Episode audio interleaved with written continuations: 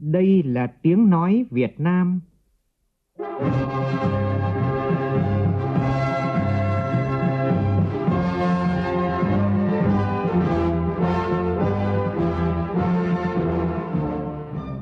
là tiếng nói Việt Nam, phát thanh từ Hà Nội, thủ đô nước Cộng hòa xã hội chủ nghĩa Việt Nam.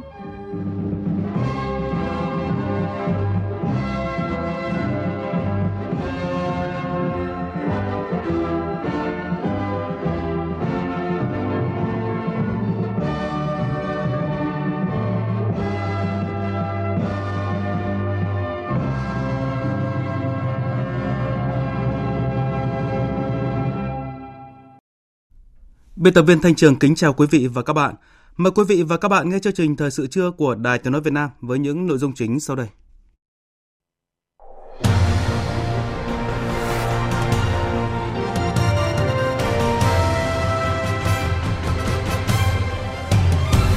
Tiếp tục hội nghị đại biểu Quốc hội hoạt động chuyên trách, sáng nay các đại biểu thảo luận về dự thảo nghị quyết ban hành nội quy kỳ họp Quốc hội sửa đổi. Ủy ban Nhân dân tỉnh Bình Dương tổ chức họp báo thông tin vụ cháy làm hơn 30 người chết tại quán karaoke An Phú, thành phố Thuận An. Vị khách mời trong chương trình là ông Lê Việt Trường, nguyên Phó chủ nhiệm Ủy ban Quốc phòng và An ninh của Quốc hội, sẽ phân tích những bài học đặt ra để không lặp lại thảm kịch tương tự. Hơn 1.500 đại biểu đại diện cơ quan quản lý, chuyên gia, doanh nghiệp du lịch trong nước và quốc tế tham dự hội trợ du lịch quốc tế thành phố Hồ Chí Minh 2022 khai mạc sáng nay. Cơ quan năng lượng nguyên tử quốc tế cảnh báo Iran sở hữu lượng urani làm giàu ở mức 60%, đạt gần 56 kg và chỉ mất 3 đến 4 tuần nữa để có đủ nguyên liệu sản xuất một quả bom nguyên tử.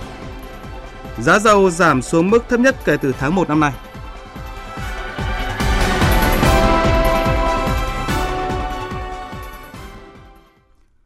Bây giờ là tin chi tiết.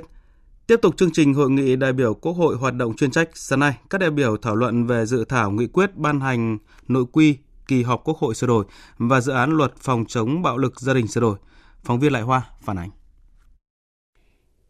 Các đại biểu tán thành với ban hành dự thảo nghị quyết nội quy kỳ họp Quốc hội sửa đổi, theo đó nhất trí việc bổ sung một số quy định tại kỳ họp bất thường của dự thảo nghị quyết, khẳng định việc tổ chức kỳ họp bất thường để quyết định một số vấn đề quan trọng của đất nước, các nội dung định kỳ theo quy định của pháp luật là cần thiết, đồng thời xử lý những vấn đề cấp bách một cách kịp thời.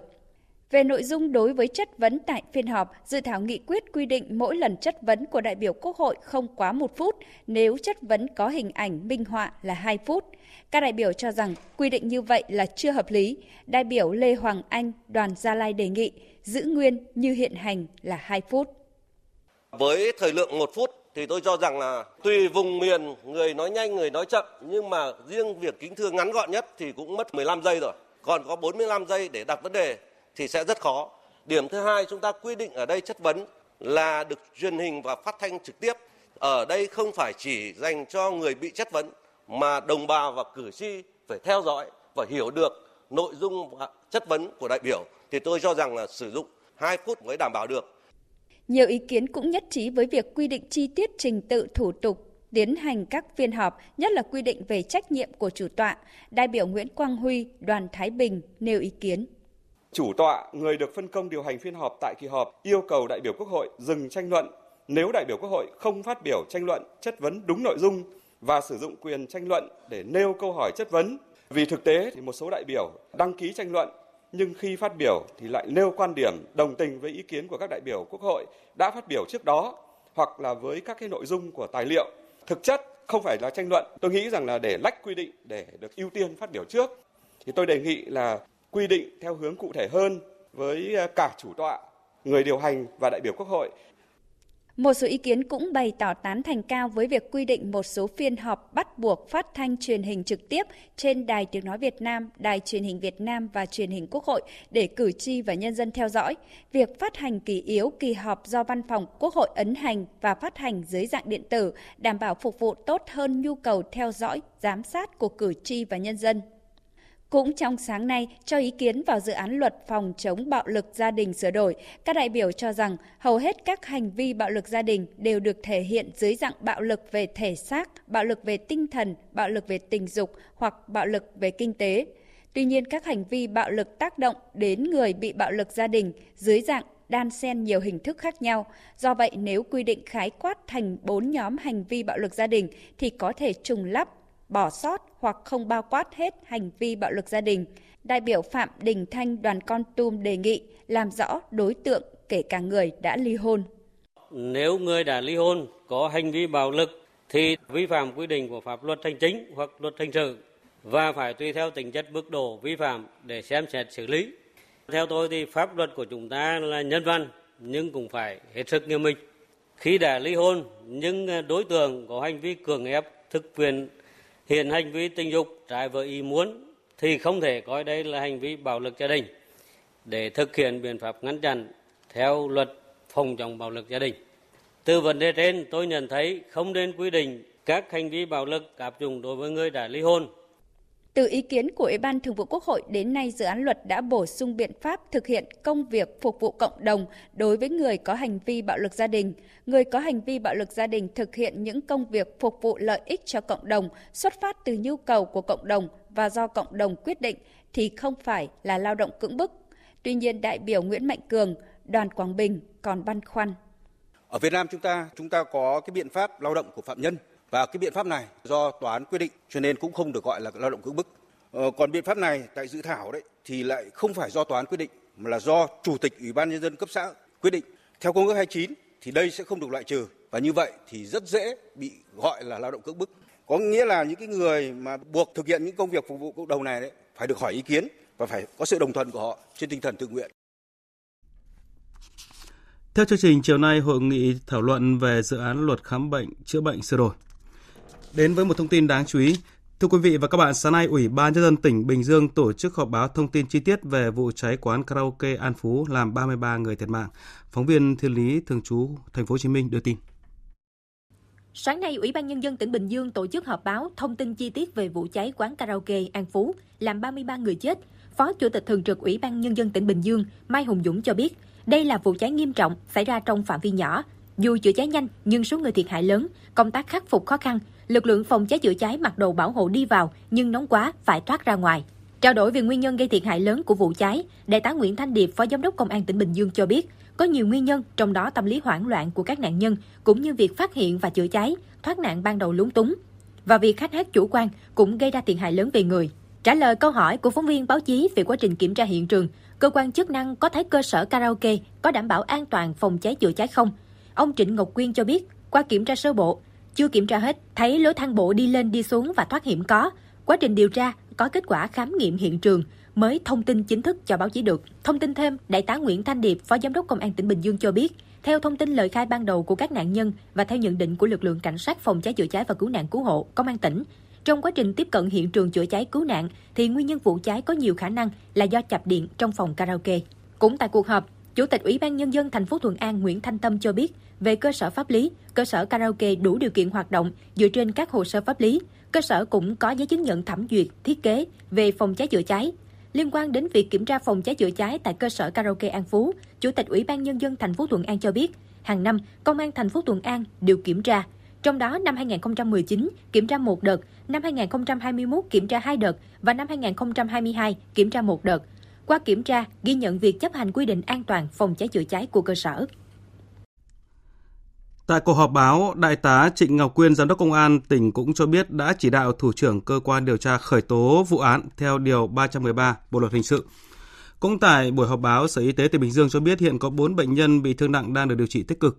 Tin của nhóm phóng viên thường trú tại thành phố Hồ Chí Minh. Theo Sở Y tế tỉnh Bình Dương, tính đến 9 giờ sáng ngày 8 tháng 9, có 3 cơ sở y tế trên địa bàn đã tiếp nhận tổng cộng 32 bệnh nhân bị thương, tập trung ở Bệnh viện Đa khoa An Phú. Trong đó có 30 người bị thương vừa và nhẹ, nhiều người được các y bác sĩ cho toa về nhà điều trị. Hiện Bệnh viện An Phú còn 2 ca nặng đã được phẫu thuật, đều bị gãy xương chân và tay, tiên lượng tốt, sức khỏe đang phục hồi. Bệnh viện Thuận An tiếp nhận 17 trường hợp tử vong, gồm 8 nam, 9 nữ, trong đó có 13 trường hợp đã được gia đình nhận thi thể về. Còn 4 trường hợp khác đã được Sở Y tế và Công an tỉnh gửi thông tin đến Bệnh viện 175 Bộ Quốc phòng để giám định ADN. Bệnh viện Đa khoa tỉnh Bình Dương tiếp nhận 15 ca tử vong, trong đó có 9 nam và 6 nữ. 11 ca trong số này được đưa đi giám định ADN, còn 4 thi thể khác đã được người thân nhận về. Hiện bệnh viện này cũng đang điều trị cho hai trường hợp được chuyển đến từ bệnh viện Đa khoa An Phú. Tiên lượng rất dày dặt. Sở Y tế đã chỉ đạo phân công một phó giám đốc trực tiếp theo dõi chỉ đạo khoa ngoại thần kinh, hỗ trợ điều trị bệnh nhân. Hiện các bệnh viện lân cận như Trung tâm Y tế Dĩ An, Bệnh viện Quốc tế Colombia Asia, Bệnh viện Quốc tế Becamec chưa ghi nhận ca nhập viện liên quan. Ông Huỳnh Minh Chín, Phó Giám đốc Sở Y tế tỉnh Bình Dương cho biết. Chúng tôi sẽ tiếp tục chỉ đạo là An Phú và Bệnh viện Đa khoa tỉnh điều trị tốt nhất 4 bệnh nhân còn lại để đem được kết quả tốt nhất cho người bệnh và tăng cường cái chăm sóc và lưu ý theo dõi. Thì cái tình hình sức khỏe ờ, 4 bệnh nhân này chúng tôi sẽ ghi nhận ờ, ờ, liên tục để báo cáo cho lãnh đạo tỉnh để nắm bắt được.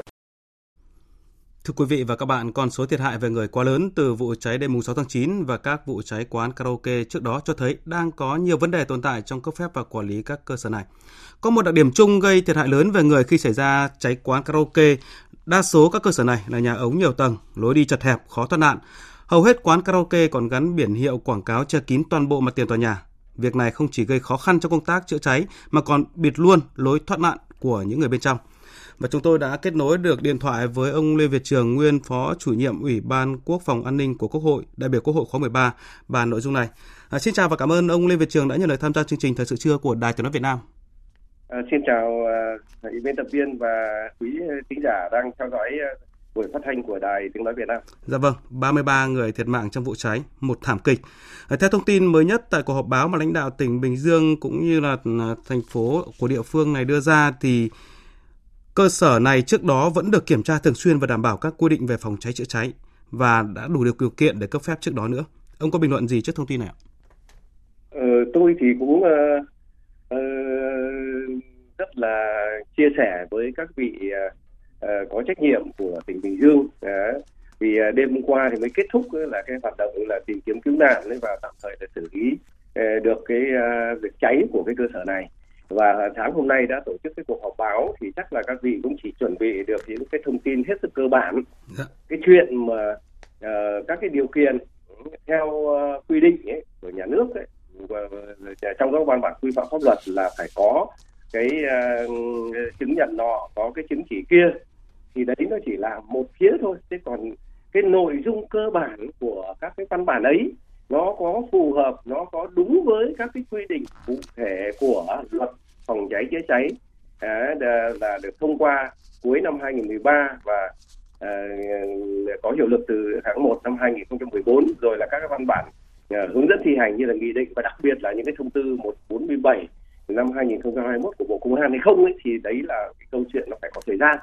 Mà tôi nghĩ là nó phải có cái cơ quan điều tra, người ta ngồi, người ta xem xét thì mới biết được là à, đúng quy ờ, ờ, thủ tục và đúng quy trình, nhưng mà cái chất lượng của thủ tục và quy trình ấy bảo đảm đến đâu thì đấy là câu chuyện khác. Dạ vâng. Và trong cuộc buổi họp báo sáng nay thì đại tá Trịnh Ngọc Quyên, giám đốc công an tỉnh Bình Dương cũng cho biết là đã chỉ đạo việc mà điều tra khởi tố vụ án và đang trưng cầu giám định phối hợp với các cơ quan chức năng tổ chức khám nghiệm hiện trường để mà làm rõ vấn đề điều kiện phòng cháy chữa cháy của cơ sở kinh doanh này. À, và khi mà có kết quả điều tra cụ thể thì mới biết rõ được là có những cái các cái sai phạm nào và như vị khách mời Lê Việt Trường cũng vừa phân tích đó là quy trình thủ tục là một chuyện nhưng mà có làm đúng cái quy trình thủ tục hay không lại là chuyện khác thì theo dõi các cái vụ việc thời gian gần đây xảy ra các vụ cháy nữa thì theo ông để ra xảy ra các vụ cháy liên tục trong thời gian ngắn như vậy thì cho thấy cái quy định của ta còn thiếu hay là cái công tác cấp phép và kiểm tra giám sát phòng chống cháy nổ đang có vấn đề ạ? Theo cái nhận định chủ quan của tôi thì là cái quy định của pháp luật có lẽ là tương đối đầy đủ. Tất nhiên là uh, cũng khó có thể nói là uh, hoàn hảo 100%. Ừ. Nhưng mà cái mà tôi thấy ờ, cho, cho cho rằng là cứ lặp đi lặp lại vụ việc xảy ra hết vụ nọ đến vụ kia những vụ 13 người rồi sau đó lại vụ ở uh, của quan hoa cầu giấy vừa rồi. Thế rồi là, là tiếp tục bây giờ đến cái vụ này nữa thì chúng ta thấy rằng là ở đây ý, chắc chắn là có lỗ hổng ở khâu tổ chức là thực hiện quy định của pháp luật. À, bởi vì là những cái quy định hết sức cụ thể thì tôi thấy nhìn thoáng qua mình không có điều kiện để tiếp xúc ở hiện trường. Nhưng mà rõ ràng là cái đây là một cái cơ sở uh, kinh doanh karaoke rất lớn ờ, ba uh, tầng lầu và đến uh, trên một ngàn năm trăm mét vuông sàn. Như vậy thì phải có cái lối hành ờ, thoát hiểm ra bên ngoài. Đấy là là như là ở Hà Nội đã chỉ đạo rất nhiều nơi là đã làm cái, cái hệ thống uh, thang bộ là chạy chạy ở bên ngoài ngoài trời. Vâng. của tòa nhà đó. Thế nhưng mà ở đây hoàn toàn là cái tòa này không có. Thứ hai nữa là các nạn nhân mà được cứu chữa thì cũng đã tâm sự báo chí đã đưa ấy thì là nhiều người nói là mù mịt tối không nhìn thấy cái gì cả. Thì mà trong cái đó thì quy định của thông tư yêu cầu là phương tiện chiếu sáng khi mà có sự cố xảy ra và có cái chỉ dẫn và phát hiện. Đối với những cơ, cơ sở lớn như thế là phải có. Ví dụ như là cái hệ thống đó là hệ thống mà nó cháy nó hoàn toàn không à, nó chiếu sáng hoàn toàn không phụ thuộc gì vào nguồn điện cả. Khi đó khi xảy ra cháy thì ta cắt điện mà. Thì là không hoàn nguồn điện. Thế thì cái này làm gì có? Thế là người ta nạn nhân người ta kêu không có. Thế thì sơ bộ mấy cái điểm đó cho thấy rằng là rõ ràng là là ở đây là không ta tổ chức thực hiện. Chúng ta à, có thanh tra chúng ta cũng có kiểm tra định kỳ thế nhưng mà chắc là, là, là cũng dễ dãi như thế nào đó dạ. cho qua cho nên là nó gây những hậu quả nghiêm trọng như thế này. Vâng, nhìn à, qua các cái vụ cháy thời gian qua cho thấy là ừ, chủ cơ sở thì cũng sẽ bị xử lý rồi và họ cũng tán ra bại sản rồi nạn nhân thì đã bị mất đi. Nhưng mà qua cái vụ việc đó thì rất nhiều các cái bài học kinh nghiệm được rút ra nhưng mà hầu như là những các cơ quan có trách nhiệm liên quan ví dụ như là chính quyền cơ sở rồi à, những người cấp phép đơn vị cấp phép rồi quản lý kiểm tra giám sát hầu như là cũng không nói đến trách nhiệm đó thì theo ông ờ, qua cái vụ việc này và trước đó nữa thì cần phải rút ra những cái bài học nào trong cái việc mà đặc biệt là cái quản lý cái, cái truy trách nhiệm của chính quyền cơ sở cũng như cơ quan quản lý phòng cháy chữa cháy để mà không xảy ra những cái vụ tương tự. Ờ, tôi thì đã đây là lần thứ uh, hai hoặc thứ ba gì đó tôi đã tham gia trả lời uh, phỏng vấn của đài tiếng nói Việt Nam. Uh, về vấn đề cháy thì tôi đã nói rồi là tất cả các vụ cháy thì cần cuối cùng là phải xem trách nhiệm của cơ quan quản lý nhà nước đặc biệt là lực lượng chuyên trách phòng cháy cháy phải xem phải hết sức nghiêm túc xem lại chính mình. Thế nhưng mà rất tiếc là chúng ta ở chúng ta ấy, thì bây giờ riêng lĩnh vực này tôi cho rằng là có thể trong thời gian tới phải ờ, các cơ quan có thẩm quyền của nhà nước phải nghiên cứu sửa đổi luật phòng cháy chữa cháy bổ sung cái uh, cơ sở mà uh, có cái chức năng giám định về về về các cái vụ cháy mà có tính chất độc lập. Chứ còn bây giờ nếu như uh, tôi lại đi giám định lại chính cái vụ cháy chữa cháy thì tất cả những cái gì thuộc về nghiệp vụ mà nhẽ ra là trách nhiệm của tôi mà tôi không làm đến đến chỗ để thì không bao giờ rất khó mà tôi tự lấy đá để phải đập chân mình dạ vâng. Đấy, vì thế cho nên là à, từ chúng ta theo theo dõi rất rất lâu dài là chúng tôi có đi giám sát thì uh, phòng cháy chữa cháy trong cả nước thì thấy là có một cái thời kỳ dài 10 năm mà chỉ khoảng bốn phần trăm các vụ cháy thì đưa ra là là xem xét về về khởi, khởi tố vụ án để mà uh, để tiến hành điều tra thôi còn lại đa số là là cho cho xử lý hành chính thôi. Dạ đấy đấy thì cái, cái câu chuyện này tôi cho rằng là bây giờ phải xem lại. Mà không thể cái để là chỉ người dân thì cứ, cứ cứ chịu thiệt hại mà còn cơ quan quản lý nhà nước chúng ta thì, thì là vô can đứng ngoài. Dạ vâng. cho rằng đây là phải chính là cơ quan quản lý hành chính nhà, nhà nước ấy, về lĩnh vực này là phải chịu trách nhiệm đầu tiên Dạ vâng, à, cảm ơn ông Lê Việt Trường, nguyên Phó Chủ nhiệm Ủy ban Quốc phòng An ninh của Quốc hội với phần bàn luận nhanh vừa rồi. Thưa quý vị, nhiều ý kiến cũng cho rằng là đã đến lúc vai trò trách nhiệm của cơ quan quản lý, cơ quan chức năng trên địa bàn và liên quan đến vấn đề phòng chống cháy nổ trong lĩnh vực này phải được đặt ra một cách nghiêm túc để không mãi lặp lại điệp khúc cảnh báo cho những sinh mạng mỗi khi sự cố xảy ra. Thời sự VOV, nhanh, tin cậy, hấp dẫn. Nhân kỷ niệm 50 năm thực hiện Công ước Di sản Thế giới năm 1972-2022 và 20 năm nghiên cứu khai quật phát lộ Hoàng Thành Thăng Long, Hà Nội, sáng nay tại khu di sản Hoàng Thành Thăng Long, 19C Hoàng Diệu, Hà Nội diễn ra hội thảo khoa học quốc tế 20 năm nghiên cứu bảo tồn và phát huy giá trị di sản Hoàng Thành Thăng Long, Hà Nội. Tới dự có Ủy viên Bộ Chính trị, Bí thư Thành ủy Hà Nội Đinh Tiến Dũng, đại diện Trung tâm Di sản Thế giới, các tổ chức quốc tế và các nhà nghiên cứu khoa học trong và ngoài nước. Phóng viên Nguyên Nhung đưa tin. Tại hội thảo, các diễn giả khẳng định việc khai quật khu di tích Hoàng Thành Thăng Long Hà Nội là cuộc khai quật lớn trong lịch sử ngành khảo cổ học Việt Nam và khu vực Đông Nam Á.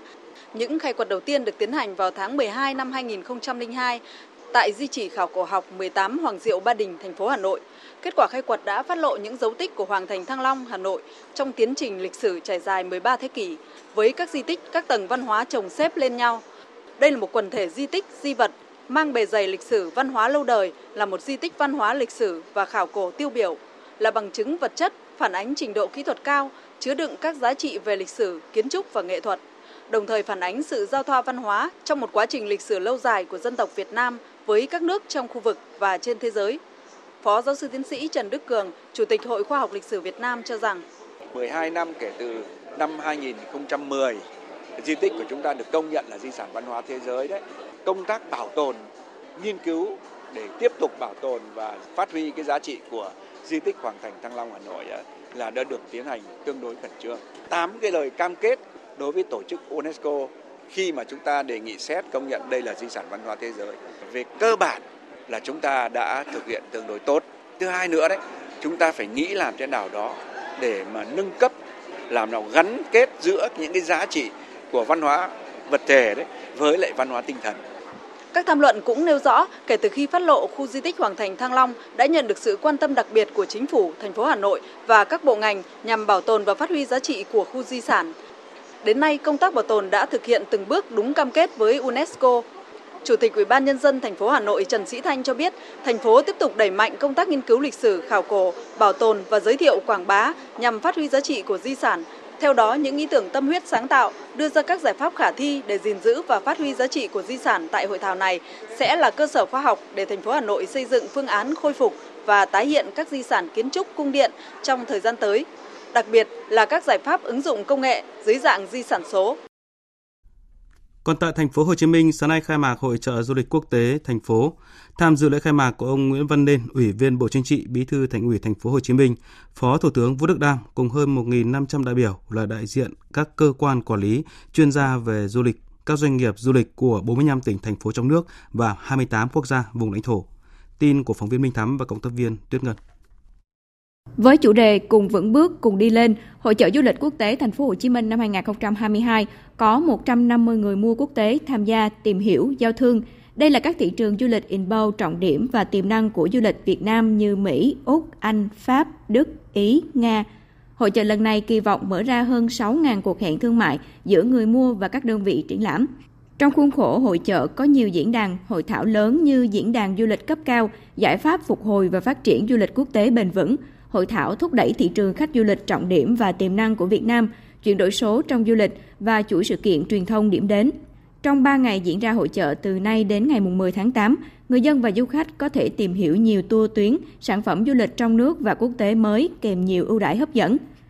Trước và sau hội trợ, thành phố Hồ Chí Minh phối hợp với các địa phương như Bà Rịa Vũng Tàu, Bến Tre, Bình Thuận, Cần Thơ, Đà Nẵng tổ chức nhiều chương trình khảo sát điểm đến dành cho người mua và báo chí quốc tế, Hoạt động này quảng bá các chương trình du lịch trải nghiệm một hành trình nhiều điểm đến của thành phố liên kết với các tỉnh thành. Ông Lê Trương Hiền Hòa, Phó Giám đốc Sở Du lịch Thành phố Hồ Chí Minh nói: Hội trợ đã trở lại à, với rất là đông người mua à, báo chí quốc tế cũng như là các người bán à, cũng tham gia rất là đông. Điều này thể hiện là sự quan tâm của các cái doanh nghiệp du lịch lữ hành đối với thị trường Việt Nam và chúng tôi muốn gửi đi một cái thông điệp đó là cái du lịch Việt Nam đang trở lại rất là mạnh mẽ và chúng tôi muốn nhân cái dịp này để thúc đẩy cho thị trường du khách quốc tế đến với uh, thành phố Hồ Chí Minh và Việt Nam trong những dịp cuối năm. Nhằm tiếp tục huy động vốn đầu tư cho nền kinh tế, đầu tư cho khu vực nông nghiệp nông thôn, Ngân hàng Agribank đã tổ chức chương trình tiết kiệm dự thưởng mùa hè xanh tăng nhanh tích lũy diễn ra theo dự kiến từ ngày 25 tháng 7 đến hết ngày 11 tháng 11 tới. Nhưng kết thúc sớm vào ngày 15 tháng 8 vừa qua. Chương trình kết thúc sớm do hết mã dự thưởng. Tổng số lượng giải thưởng của chương trình là hơn 12 tỷ đồng. Và hôm qua tại thành phố Hải Phòng, Ngân hàng Agribank phối hợp với công ty sổ số kiến thiết thành phố Hải Phòng tổ chức quay số trúng thưởng chương trình tiết kiệm dự thưởng. Chủ nhân giải đặc biệt là một sổ tiết kiệm trị giá 1 tỷ đồng là ông Phạm Đức Tuấn gửi tiền tại Agribank Tây Quảng Ninh, tỉnh Quảng Ninh. Đồng thời xác định được 6 chủ nhân của 6 giải nhất, mỗi giải là một sổ tiết kiệm trị giá 50 triệu đồng và nhiều giải thưởng hấp dẫn khác. Hiện tại ngân hàng đang tiếp tục triển khai trên toàn quốc chương trình tiết kiệm dự thưởng cùng Agribank tăng nhanh tài lộc với nhiều giải thưởng giá trị hấp dẫn. Đơn vị sẽ công bố kết quả trúng thưởng công khai tại tất cả điểm giao dịch trên toàn quốc trên trang web agribank.com.vn và trên các phương tiện thông tin đại chúng, đồng thời thông báo bằng cách gửi tin nhắn tới khách hàng trúng thưởng. Thưa quý vị, năm học mới đã chính thức bắt đầu. Trái ngược với niềm vui được tới trường học trực tiếp của học sinh thì các nhà quản lý còn nhiều chăn trở lo âu khi triển khai chương trình giáo dục phổ thông 2018 trong điều kiện thiếu giáo viên các môn học mới. Vì thế, tùy theo điều kiện thực tế, mỗi trường, mỗi địa phương đang đều có giải pháp để đảm bảo đủ giáo viên dạy các môn học theo chương trình giáo dục phổ thông mới. Ghi nhận của phóng viên Minh Hưởng. Theo Bộ Giáo dục và Đào tạo, cả nước còn thiếu khoảng 95.000 giáo viên các cấp, đồng thời thừa giáo viên cục bộ ở nhiều địa phương cấp học. Vì thế, dù chương trình giáo dục phổ thông mới đã triển khai sang năm học thứ ba, nhưng tình trạng thiếu giáo viên các môn học mới như tiếng Anh ở cấp tiểu học, tin học, công nghệ, nghệ thuật vẫn là khó khăn lớn nhất đối với các cơ sở giáo dục. Ông Đoàn Minh Châu, hiệu trưởng trường Trung học phổ thông Nguyễn Thị Minh Khai Hà Nội và bà Đào Thị Phương, hiệu trưởng trường tiểu học Sông Cầu tỉnh Bắc Cạn nêu thực tế. Nhà trường gặp rất nhiều khó khăn trong việc triển khai dạy các môn ờ, nghệ thuật như là môn mỹ thuật và âm nhạc.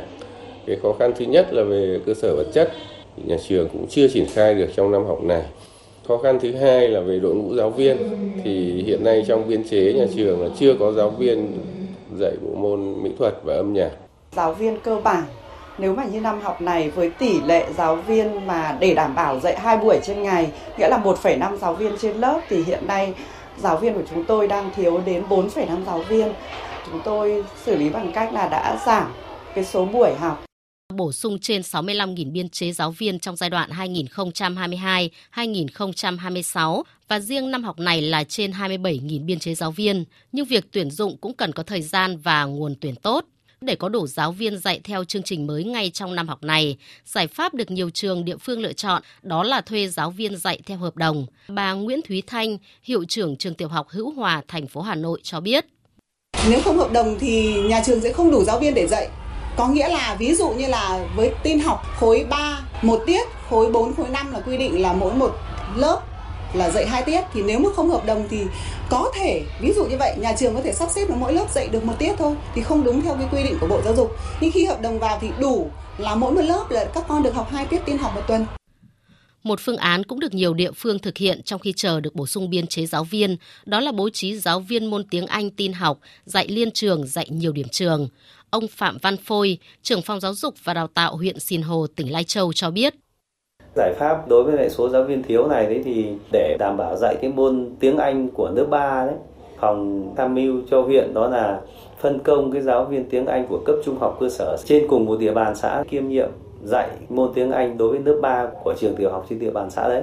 Thứ hai đó là phòng tham mưu cho ủy ban nhân huyện biệt phái những giáo viên ở những đơn vị mà đang có hai giáo viên chẳng hạn thì sẽ biệt phái đến cái đơn vị mà chưa có giáo viên để đảm bảo dạy học đối với lại tiếng Anh lớp 3. Có thể thấy, phương án mà các trường địa phương đang triển khai trong năm học này là giải pháp trước mắt để có thể khắc phục tạm thời tình trạng thiếu giáo viên, đáp ứng đủ tiêu chí dạy học tối thiểu cho chương trình mới.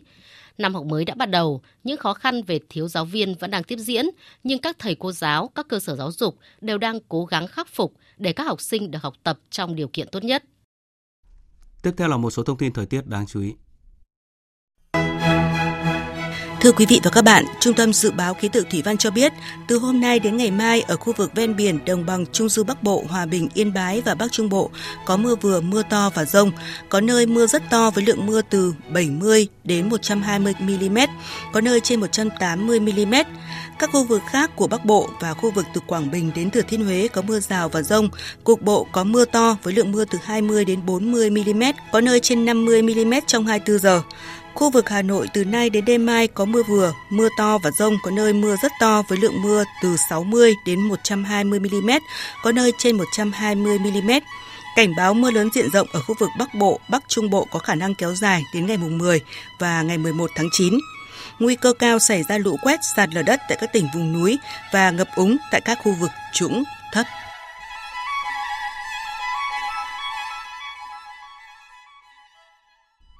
Chuyển sang phần tin quốc tế, Cơ quan Năng lượng Nguyên tử Quốc tế IAEA vừa đưa ra cảnh báo Iran đã sở hữu lượng urani làm giàu ở mức 60%, đạt gần 57 kg và chỉ mất 3 đến 4 tuần nữa có đủ nguyên liệu sản xuất một quả bom nguyên tử. Báo cáo cho thấy sự cần thiết để các bên nhanh chóng quay trở lại tuân thủ thỏa thuận hạt nhân năm 2015. Tổng hợp của biên tập viên Đình Nam. Báo cáo được Cơ quan Năng lượng Nguyên tử Quốc tế IAEA công bố ngày 7 tháng 9 ước tính Iran đã tích trữ lượng urani làm giàu ở mức 60%, đạt 55,6 kg, tăng 12,5 kg so với báo cáo quý trước của IAEA. Lượng urani tích trữ của Iran hiện đã cao gấp 19 lần so với giới hạn trong thỏa thuận hạt nhân Iran năm 2015 mà Tehran đã ký với 6 cường quốc trên thế giới. Các chuyên gia cho rằng Iran có thể sản xuất 25 kg urani làm giàu ở mức 90% nếu nước này muốn và Iran có thể chỉ cần 3 đến 4 tuần để sản xuất đủ nguyên liệu cho một quả bom nguyên tử. Báo cáo của IAEA được đưa ra khi Mỹ và Iran đang trao đổi phản hồi qua lại cuối cùng về đề xuất dự thảo thỏa thuận của EU để quay trở lại tuân thủ thỏa thuận hạt nhân Iran. Iran tiếp tục tuyên bố sẽ không nhượng bộ về những lằn danh đỏ do lãnh tụ tối cao Ali Khamenei đặt ra trong đàm phán hạt nhân. Ngoại trưởng Iran Hossein Amir Abdullahian nêu rõ Iran sẽ tiếp tục duy trì đàm phán, nhưng các lằn danh đỏ về việc gỡ bỏ trừng phạt nhằm vào Iran sẽ không thể bỏ qua. Trong khi, người phát ngôn Bộ Ngoại giao Iran, Nasser Kandaani cho biết các cuộc điều tra của IAEA về dấu vết urani tại một số địa điểm hạt nhân của Iran cũng cần phải kết thúc cùng lúc với việc trở lại thỏa thuận. Phản ứng của Iran được trình bày với điều phối viên Liên minh châu Âu mang tính xây dựng, minh bạch và hợp pháp. Điều này có thể tạo cơ sở để kết thúc đàm phán và đạt được thỏa thuận trong thời gian ngắn nhất. Nếu các bên có ý chí chính trị chung, việc đóng cửa các cuộc điều tra của cơ quan năng lượng nguyên tử quốc tế là điều bắt buộc để có một thỏa thuận hạt nhân bền vững. Hiện hầu hết các nước trên thế giới đang rất trông chờ vào việc các bên quay trở lại tuân thủ thỏa thuận hạt nhân Iran năm 2015. Phát biểu tại phiên họp toàn thể của Diễn đàn Kinh tế Phương Đông, Tổng thống Vladimir Putin tuyên bố Nga sẽ không cung cấp bất cứ thứ gì ra nước ngoài nếu điều đó trái với lợi ích của nước này, khi bình luận về đề xuất của phương Tây nhằm hạn chế giá các nguồn năng lượng của Nga. Phóng viên Anh Tú, thường trú tại Liên bang Nga, đưa tin. Tổng thống Putin nhấn mạnh rằng Chúng tôi sẽ không cung cấp bất cứ thứ gì nếu điều đó trái với lợi ích của chúng tôi và trong trường hợp này là kinh tế. Chúng tôi sẽ không cung cấp khí đốt, dầu mỏ, than đá và dầu nhiên liệu. Bình luận về việc châu Âu tiếp tục cáo buộc Nga sử dụng khí đốt làm vũ khí, Tổng thống Putin nhấn mạnh những tuyên bố như vậy không có cơ sở. Ông khẳng định đối tác cần bao nhiêu, Nga đáp ứng bấy nhiêu theo yêu cầu, cũng tại Diễn đàn Kinh tế Phương Đông lần này, ban tổ chức dành một phiên để thảo luận quan hệ kinh doanh giữa Liên bang Nga và Việt Nam. Các diễn giả tham dự bày tỏ lạc quan về triển vọng tăng cường quan hệ hợp tác kinh doanh giữa hai nước. Ông Akin Beck, Chủ tịch Hội đồng Quản trị công ty đồng Udokan, chuyên về lĩnh vực luyện kim và khai thác mỏ, cho biết đồng mỏ Udokan với trữ lượng hơn 26 triệu tấn nằm ở phía bắc lãnh thổ ngoại Baikal. Công ty đã lên kế hoạch và định hướng tiêu thụ các thành phẩm của mình tại các nước trong khu vực châu Á Thái Bình Dương như Trung Quốc, Ấn Độ, Việt Nam. Dự kiến năm tới, mỏ đồng Udokan sẽ đi vào hoạt động giai đoạn 1 với công suất 135.000 tấn một năm. Theo ông Jerry Baska, doanh nhân nổi tiếng hiện sở hữu nhiều công ty lớn của Nga, các doanh nghiệp Việt Nam đang có nhiều cơ hội tại thị trường Nga với các sản phẩm tính cạnh tranh cao về chất lượng. Ủy ban Kinh tế của Quốc hội Việt Nam cho rằng nếu Việt Nam quay trở lại kế hoạch phát triển ngành điện hạt nhân, Nga có thể trở thành đối tác quan trọng trong việc cung cấp công nghệ và chuyên môn tiên tiến.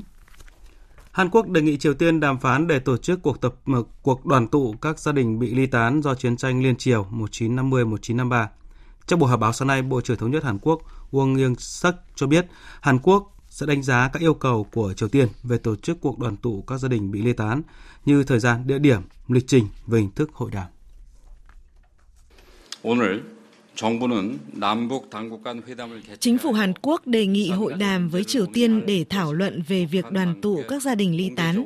Chúng tôi hy vọng rằng các quan chức có trách nhiệm của hai bên sẽ gặp trực tiếp càng sớm càng tốt để thảo luận thẳng thắn về các vấn đề nhân đạo, bao gồm cả vấn đề gia đình ly tán.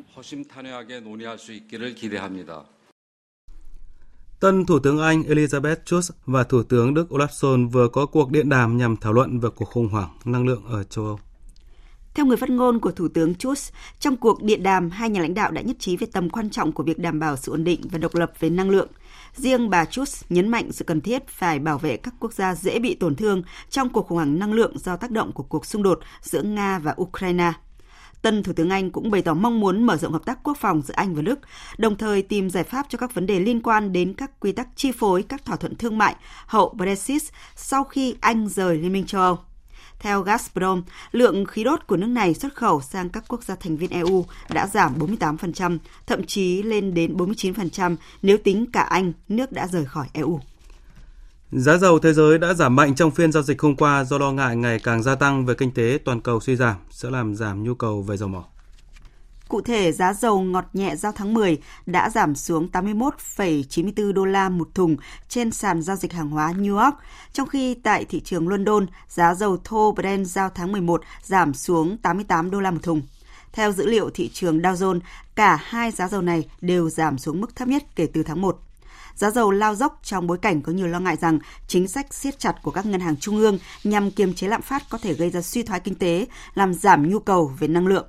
Dự kiến Ngân hàng Trung ương châu Âu sẽ tăng mạnh lãi suất trong cuộc họp vào hôm nay nhằm kiềm chế lạm phát đang tăng cao. Trong khi đó, những số liệu kinh tế Mỹ gần đây cho thấy Cục Dự trữ Liên bang Mỹ Fed có thể sẽ tiếp tục chính sách tương tự. Ủy ban thị trường mở liên bang, cơ quan hoạch định chính sách của Fed sẽ họp trong các ngày 20, 21 tháng 9 tới và có thể đưa ra quyết định về lãi suất.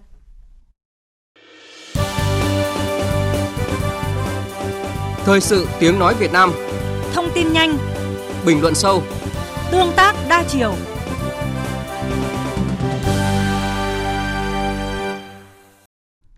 Thưa quý vị và các bạn, UNESCO vừa công bố thành phố Cao Lãnh, tỉnh Đồng Tháp lọt vào danh sách mạng lưới thành phố học tập toàn cầu. Đây cũng là thành phố thứ năm của Việt Nam sau Hải Dương năm 2015, thành phố Hồ Chí Minh 2015, Vinh 2020, Sa Đéc 2020 lọt vào danh sách này của UNESCO.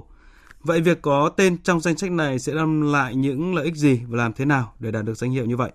Biên tập viên Hùng Cường sẽ cùng các phóng viên thường trú khu vực Đồng bằng sông Cửu Long và thường trú khu vực Đông Bắc bàn luận về chủ đề này.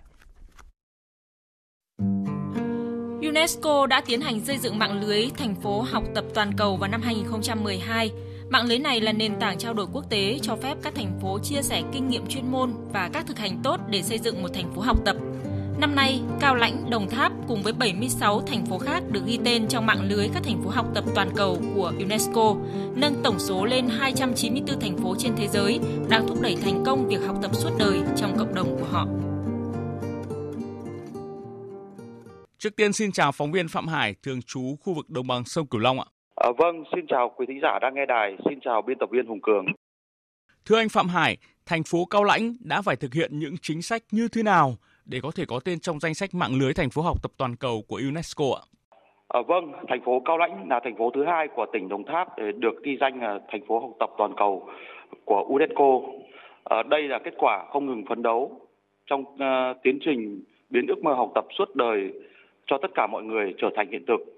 À, để đạt được cái mục tiêu trên thì năm 2019 à, thành phố Cao Lãnh, tỉnh Đồng Tháp đăng ký tham gia cái mạng lưới thành phố học tập toàn cầu của UNESCO Ờ, xác định đây là những chiến lược dài hơi cần sự bền bỉ cũng như là cải thiện nhận thức của dân cư thành phố đã từng bước hoạch định để tiếp cận với mô hình thành phố học tập toàn cầu.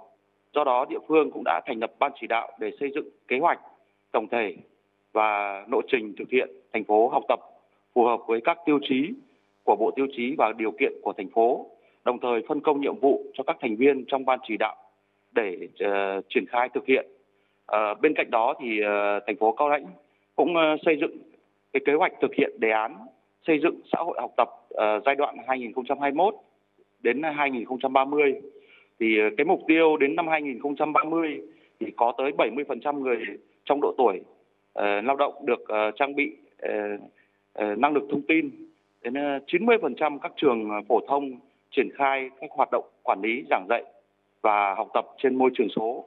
90% cái trung tâm văn hóa, học tập cộng đồng, ứng dụng công nghệ thông tin trong ờ, quản lý, tổ chức hoạt động giáo dục. 60% ờ, công dân đạt ờ, danh hiệu công dân học tập và 100% xã phường được công nhận danh hiệu cộng đồng học tập, tiếp tục thực hiện nâng cao các tiêu chí thành phố học tập. Theo anh thì Cao Lãnh sẽ được những gì khi được vào danh sách của mạng lưới thành phố học tập toàn cầu của UNESCO? Theo Hội khuyến học của thành phố Cao Lãnh thì ờ, toàn thành phố thì hiện có hơn 37.000 gia đình học tập, à, 312 cái dòng họ học tập, 70 cộng đồng học tập và 80 cái đơn vị học tập. Ngoài ra thì Hội khuyến học uh, uh, cũng đã tham mưu cho Ủy ban nhân dân thành phố Cao Lãnh củng cố, duy trì cũng như là và nâng cao cái chất lượng hoạt động của các mô hình đã được thực hiện từ nhiều năm uh, như tổ dân phòng khuyến học, uh, gia đình hiếu học, gia đình học tập dòng họ hiếu học, à, dòng họ học tập, à, đơn vị học tập và cộng đồng học tập cấp xã. À, bên cạnh đó thì hội khuyến học thành phố ờ, cũng đã lồng ghép các nội dung khuyến học, khuyến tài thì à, xây dựng xã hội học tập à, trong hoạt động của các à, tổ chức chính trị xã hội các cấp, ờ, đồng thời duy trì việc tổ chức các sự kiện tuyên truyền về học tập suốt đời trên các phương tiện thông tin đại chúng ờ, như tháng khuyến học, tuần lễ hưởng ứng ờ, học tập suốt đời, gương sáng ờ, hiếu học, trao quà để cấp học bổng cho học sinh và sinh viên nghèo hiếu học. Một điểm nhấn của thành phố Cao Lãnh là tập trung thực hiện xây dựng trường đạt chuẩn quốc gia. Thì ờ, vừa qua thì tôi có dịp tới trường tiểu học Mỹ Trà được công nhận là trường tiểu học đạt chuẩn quốc gia cấp độ 2 vào 2021. Về việc thành phố Cao Lãnh tập trung đầu tư cơ sở vật chất, trang thiết bị dạy học và nâng cao cái chất lượng đội ngũ giáo viên để đáp ứng cái tình hình thực tế. Hiện thì ờ, trường tiểu học Mỹ Trà thì có 12 cái phòng học thì trang thiết bị giảng dạy cũng được ờ, cấp đủ đáp ứng được các mục tiêu về giáo dục toàn diện. Ờ, thư viện của trường có đầy đủ đầu sách, báo phục vụ tốt cho nhu cầu của bạn đọc, đảm bảo các tiêu chí của một thư viện tiên tiến. Trong cái định hướng thì ờ, trong cái thời gian tới thì thành phố Cao Lãnh thì hướng tới cái mục tiêu chung của xã hội, học tập phải đảm bảo. Trong cái tương lai gần, mọi người dân thì đều có những cơ hội bình đẳng trong việc tiếp cận hệ thống giáo dục mở đa dạng, linh hoạt, liên thông, hiện đại với nhiều mô hình, góp phần ờ, đẩy mạnh phát triển nguồn nhân lực, nhất là nguồn nhân lực chất lượng cao. Thì ngoài ra thì địa phương cũng đang đầu tư thêm ờ, mô hình tủ sách cộng đồng cũng như là các hoạt động thiên về giáo dục. À, để thiết lập các mô hình học tập trong à, dân cư à, đồng thời thì địa phương cũng tăng cường cái công tác tuyên truyền để cán bộ công chức viên chức và người dân thành phố hiểu rõ về ý nghĩa mục đích của thành phố học tập Vâng, à, xin cảm ơn phóng viên Phạm Hải, thường trú khu vực đồng bằng sông Cửu Long. Thưa quý vị và các bạn, ngày nay thì hơn một nửa dân số thế giới tập trung tại các thành phố và con số này được dự đoán là sẽ tăng đến 60% vào năm 2030. Cùng với sự mở rộng và phát triển về quy mô, chính quyền thành phố cũng gặp nhiều thách thức về gắn kết xã hội, phát triển kinh tế và duy trì sự bền vững. Vì vậy, ngày càng có nhiều thành phố coi việc triển khai các chiến lược học tập suốt đời vì sự phát triển đô thị toàn diện, bền vững là chìa khóa để giải quyết các thách thức đó. Nói một cách đơn giản hơn thì công dân học tập, xã phường học tập hay là quận huyện học tập, thành phố học tập, suy cho cùng đều phải đáp ứng nhu cầu nâng cao trình độ của người dân, của bộ máy quản lý. Từ đó mà lao động và làm việc và thụ hưởng cũng hiệu quả hơn. Nếu gắn với chiến lược xây dựng chính phủ điện tử mà nước ta đang xây dựng thì có thể hiểu là chính phủ điện tử mà có thể vận hành hoàn hảo thì phải có công dân điện tử và muốn như vậy thì tất cả phải học tập, không kể tuổi tác, không kể vị trí. Tiếp theo chương trình là trang tin đầu tư tài chính và trang tin thể thao. Trang tin đầu tư tài chính. Thưa quý vị và các bạn, giá vàng SJC đảo chiều tăng. Cụ thể thời điểm trưa nay tại thành phố Hồ Chí Minh, công ty vàng bạc đá quý Sài Gòn niêm yết giá vàng SJC mua vào mức 66 triệu 100 nghìn đồng một lượng và bán ra 66 triệu 900 nghìn đồng một lượng. Cùng thời điểm tại Hà Nội, công ty trách nhiệm hữu hạn Bảo Tín Minh Châu niêm yết giá vàng dòng Thăng Long mua vào là 51 triệu 130 nghìn đồng một lượng và bán ra 51 triệu 880 nghìn đồng một lượng. Sáng nay, Ngân hàng Nhà nước công bố tỷ giá trung tâm của đồng Việt Nam với đô la Mỹ ở mức 23.281 đồng đổi 1 đô la Mỹ, tăng 20 đồng so với hôm qua. Với biên độ cộng trừ 3% đang được áp dụng, tỷ giá trần mà các ngân hàng áp dụng hôm nay là 23.979 đồng và tỷ giá sàn là 22.582 đồng. Theo Thương vụ Việt Nam tại các tiểu vương quốc Ả Rập Thống Nhất, tổng kim ngạch thương mại hai chiều giữa Việt Nam và khối này trong 8 tháng qua ước đạt hơn 3 tỷ 300 triệu đô la Mỹ, trong đó Việt Nam xuất siêu 3 tỷ đô la Mỹ. Tuy Việt Nam đang xuất siêu sang các tiểu vương quốc Ả Rập thống nhất, nhưng thương vụ Việt Nam tại đây cũng khuyến cáo các tiểu vương quốc Ả Rập thống nhất là thị trường mở nên có nhiều đối thủ cạnh tranh. Các nhà nhập khẩu luôn ép về giá đối với các nhà xuất khẩu để có được mức giá thấp nhất. Ủy ban nhân dân thành phố Hà Nội mới có công văn về việc tăng cường công tác quản lý đất đai trong tình hình hiện nay. Theo đó, Ủy ban nhân dân thành phố Hà Nội yêu cầu Sở Tài nguyên và Môi trường, các sở ban ngành liên quan đánh giá giả soát nguy cơ xảy ra bong bóng bất động sản và tăng cường công tác quản lý tình hình thị trường bất động sản, đồng thời thực hiện công tác quản lý kiểm soát chặt chẽ từ khâu thiết lập hồ sơ đấu giá quyền sử dụng đất, thẩm định và phê duyệt quy hoạch, thu hồi đất, giải phóng mặt bằng để chuẩn bị quỹ đất thực hiện đấu giá. Chuyển sang tin giao dịch trên thị trường chứng khoán. Thưa quý vị, bước vào phiên giao dịch sáng nay, tâm lý nhà đầu tư vẫn rất thận trọng.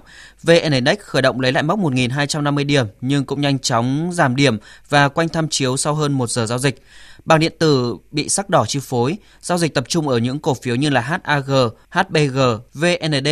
Cuối phiên sáng nay, VN Index tăng nhẹ, Lúc 11 giờ 20 phút trưa nay, VN Index đứng ở 1.243,7 điểm, HNX Index đứng ở 283,03 điểm.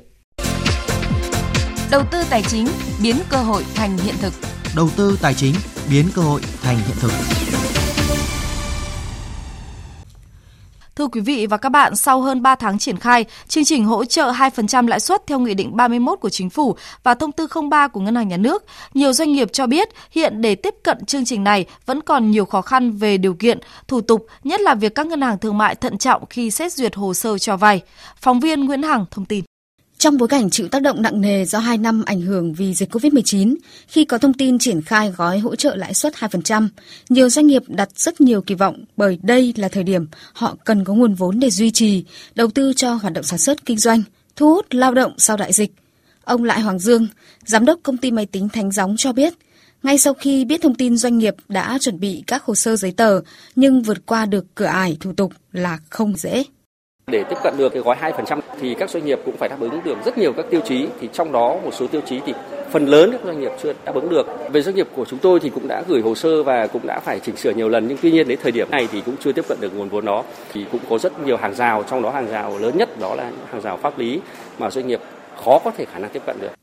Nhiều doanh nghiệp khẳng định nếu thực hiện giải ngân tốt hơn gói hỗ trợ thì sẽ giúp cho các doanh nghiệp phục hồi, phát triển nhanh hơn.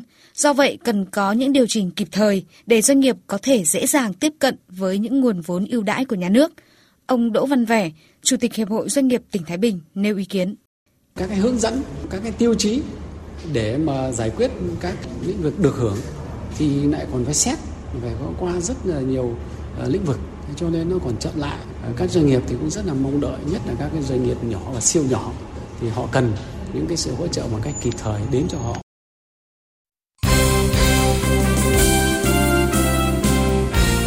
Thưa quý vị và các bạn, tại tứ kết Cúp Quốc gia 2022 diễn ra vào chiều tối qua, câu lạc bộ Hoàng Anh Gia Lai đã vượt qua Sài Gòn FC với tỷ số 5-3 ở loạt sút luân lưu sau khi hai đội hòa nhau một đều trong 90 phút thi đấu chính thức, qua đó để giành vé vào bán kết. Một đại diện khác của V-League là Đông Á Thanh Hóa cũng có vé đi tiếp khi thắng đậm 3-1 trước đội bóng đang chơi ở giải hạng nhất là Bà Rịa Vũng Tàu. Dù không giành quyền vào bán kết cúp quốc gia, nhưng huấn luyện viên Nguyễn Minh Phương của Bà Rịa Vũng Tàu vẫn đánh giá cao tinh thần thi đấu của các học trò. Gặp ờ, những cái đội bóng chuyên nghiệp như thế này thì ờ, cũng tạo điều kiện cho các em học hỏi những kinh nghiệm. Mặc dù thua hai quả hoặc ba quả nhưng mà các em vẫn cống hiến tới những ờ, phút cuối cùng. Cho nên tôi hài lòng về điều đó. Chiều nay, hai cặp đấu còn lại của tứ kết Cúp Quốc gia 2022 sẽ diễn ra khi Bình Phước chạm trán Hà Nội và Viettel đối đầu với Top Bình Định. Trong đó cặp đấu Viettel gặp Top Bình Định lúc 19 giờ 15 phút được chú ý hơn cả. Đánh giá về đối thủ, tiền vệ Nguyễn Hoàng Đức của Viettel cho biết. Em đánh giá Bình Định là một đóng mạnh của Việt Nam và họ cũng đã năm nay họ cũng đã chi rất là nhiều để mua những tuyển thủ về thì đó là một đội bóng ở năm nay sẽ là thuộc trong những top đầu và để cạnh tranh chức vô địch thì à, cá nhân em cũng luôn đánh giá cao Bình Định và sẽ bước vào trận đấu sẽ luôn tôn trọng đối thủ và sẽ cố gắng công hiến một trận đấu hay. Ở mùa giải năm nay, cơ hội để Viettel bảo vệ thành công chức vô địch V-League không quá khả quan. Vì thế, Cúp Quốc gia sẽ là đấu trường mà đội bóng quân đội nuôi hy vọng mang về danh hiệu năm nay. Như cái năm vô địch V-League thì năm đó bọn em cũng đã vào chung kết quốc gia thì bọn em cũng đã đánh rơi trước vô địch, trước Hà Nội thì năm nay nếu có cơ hội và vào trận chung kết cá nhân em thì cũng luôn mong là giành được huy chương vàng và chức vô địch của giải quốc gia vì đó là một danh hiệu đến hiện tại thì cá nhân em cũng như toàn đội vẫn chưa giành được. Dù được đánh giá cao hơn nhưng câu lạc bộ Phong Phú Hà Nam phải rất vất vả mới vượt qua được câu lạc bộ Thành phố Hồ Chí Minh 2 tại lượt trận thứ hai giải bóng đá nữ vô địch quốc gia diễn ra chiều qua. Ngay sau tiếng còi khai cuộc, đại diện phía Bắc tràn lên tấn công nhằm tìm kiếm bàn thắng mở tỷ số. Tuy nhiên, họ không tạo ra quá nhiều cơ hội nguy hiểm trong hoàn cảnh thời tiết mưa lớn trên sân thi đấu. Phải đến hiệp 2, khi một cầu thủ phong phú Hà Nam bị đối phương phạm lỗi trong vòng cấm, đội trưởng Tuyết Dung mới ghi bàn thắng duy nhất của trận đấu trên chấm phạt đền. Tuyết Dung chia sẻ. Khi mình không không có được cái bàn thắng ờ, đầu tiên ấy thì ờ, toàn đội lại có phần kiểu là không bình tĩnh à, bị à, ờ, bị và bị cuốn theo trận đấu nhưng mà um, cũng à, dù là dù là tỷ số bao nhiêu nữa nhưng mà cũng là rất là may mắn khi mà toàn đội đã giành được 3 điểm. Ở trận đấu còn lại trong ngày hôm qua, Thái Nguyên T&T có chiến thắng dễ dàng 2-0 trước câu lạc bộ Hà Nội 2. Tại giải aerobic vô địch châu Á vừa diễn ra tại Thái Lan, đội tuyển aerobic Việt Nam đã xuất sắc mang về 5 huy chương vàng và 7 huy chương bạc. Bên cạnh những gương mặt kỳ cựu, một số gương mặt trẻ như Hoàng Gia Bảo hay Trương Ngọc Diễm Hằng cũng đã đáp ứng được kỳ vọng ngay trong lần đầu tiên tham dự sân chơi châu lục. Hai vận động viên này đã góp phần mang về tấm huy chương vàng bài biểu diễn nhóm 5 người trên 18 tuổi. Ngoài ra, Gia Bảo còn có thêm một huy chương bạc bài biểu diễn nhóm 3 người. Thành công của các vận động viên trẻ tại giải đấu châu lục vừa qua cho thấy tín hiệu đáng mừng về lứa vận động viên kế cận của aerobic Việt Nam. Chuyển sang phần tin thể thao quốc tế. Đêm qua và dạng sáng nay trên các sân cỏ châu Âu tiếp tục sôi động với loạt trận vòng bảng UEFA Champions League. Trên sân Diego Armando Maradona, Liverpool gây thất vọng khi để thua Napoli 1-4 trong trận ra quân ở bảng A. Đây cũng là trận thua đậm nhất ở Cúp châu Âu sau 56 năm. Hai trận đấu bảng B cũng kết thúc với chiến thắng thuộc về các đội chủ nhà khi Atletico Madrid đánh bại Porto 2-1 và Brugge vượt qua Bayer Leverkusen 1-0. Ở bảng C, Lewandowski lập hat-trick trong chiến thắng 5-1 của Barcelona trước Victoria Plzen. Bayern Munich cũng giành thắng lợi 2-0 trước Inter ngay trên sân khách. Còn tại bảng D, Tottenham thắng Marseille 2-0 trên sân nhà, trong khi Eintracht Frankfurt nhận thất bại 0-3 trước Sporting Lisbon.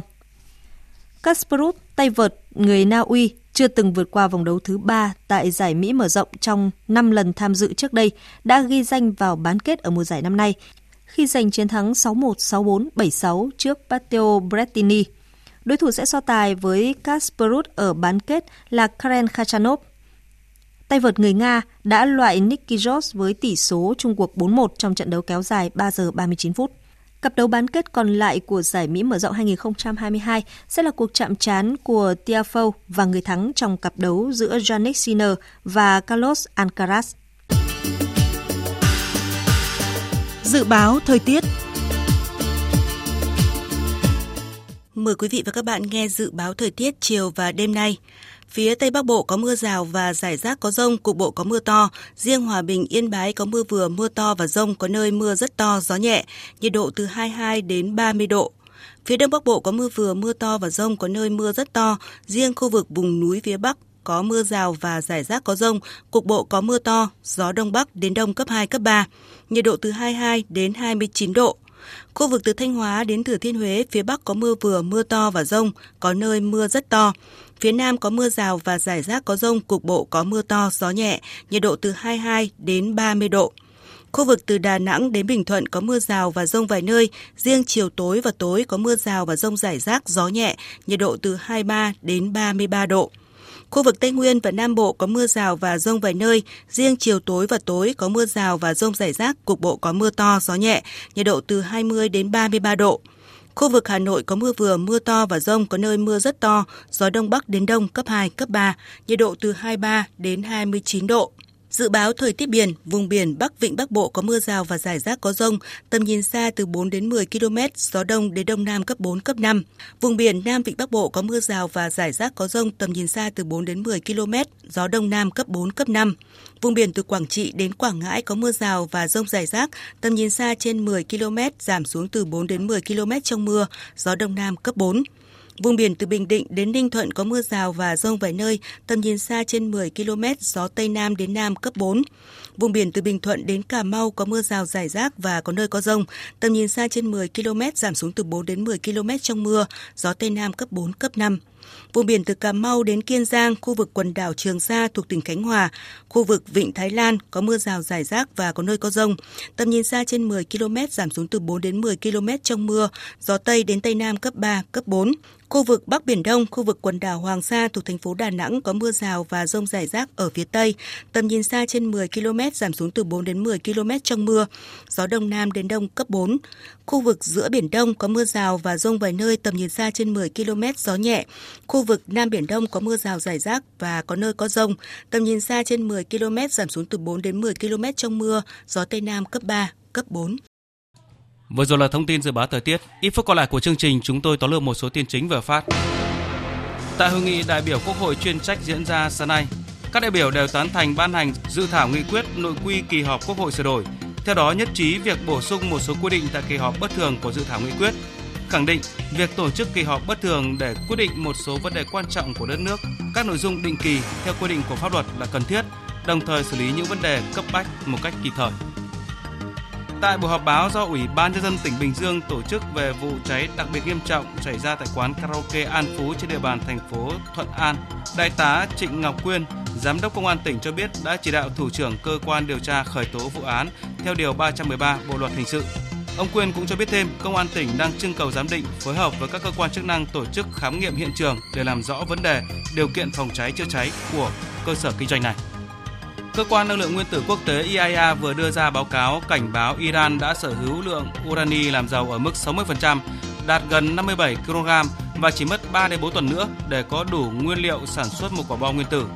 Iran một lần nữa tuyên bố sẽ không nhượng bộ về những làn danh đỏ do lãnh tụ tối cao Ali Khamenei đặt ra trong đàm phán hạt nhân. Phần tóm lược những tin chính vừa phát cũng đã kết thúc chương trình thời sự trưa của Đài Tiếng nói Việt Nam. Chương trình do các biên tập viên Hàng Nga, Thanh Trường, Lan Anh biên soạn thực hiện với sự tham gia của kỹ thuật viên Tạ Thị Tre, chịu trách nhiệm nội dung Nguyễn Vũ Duy.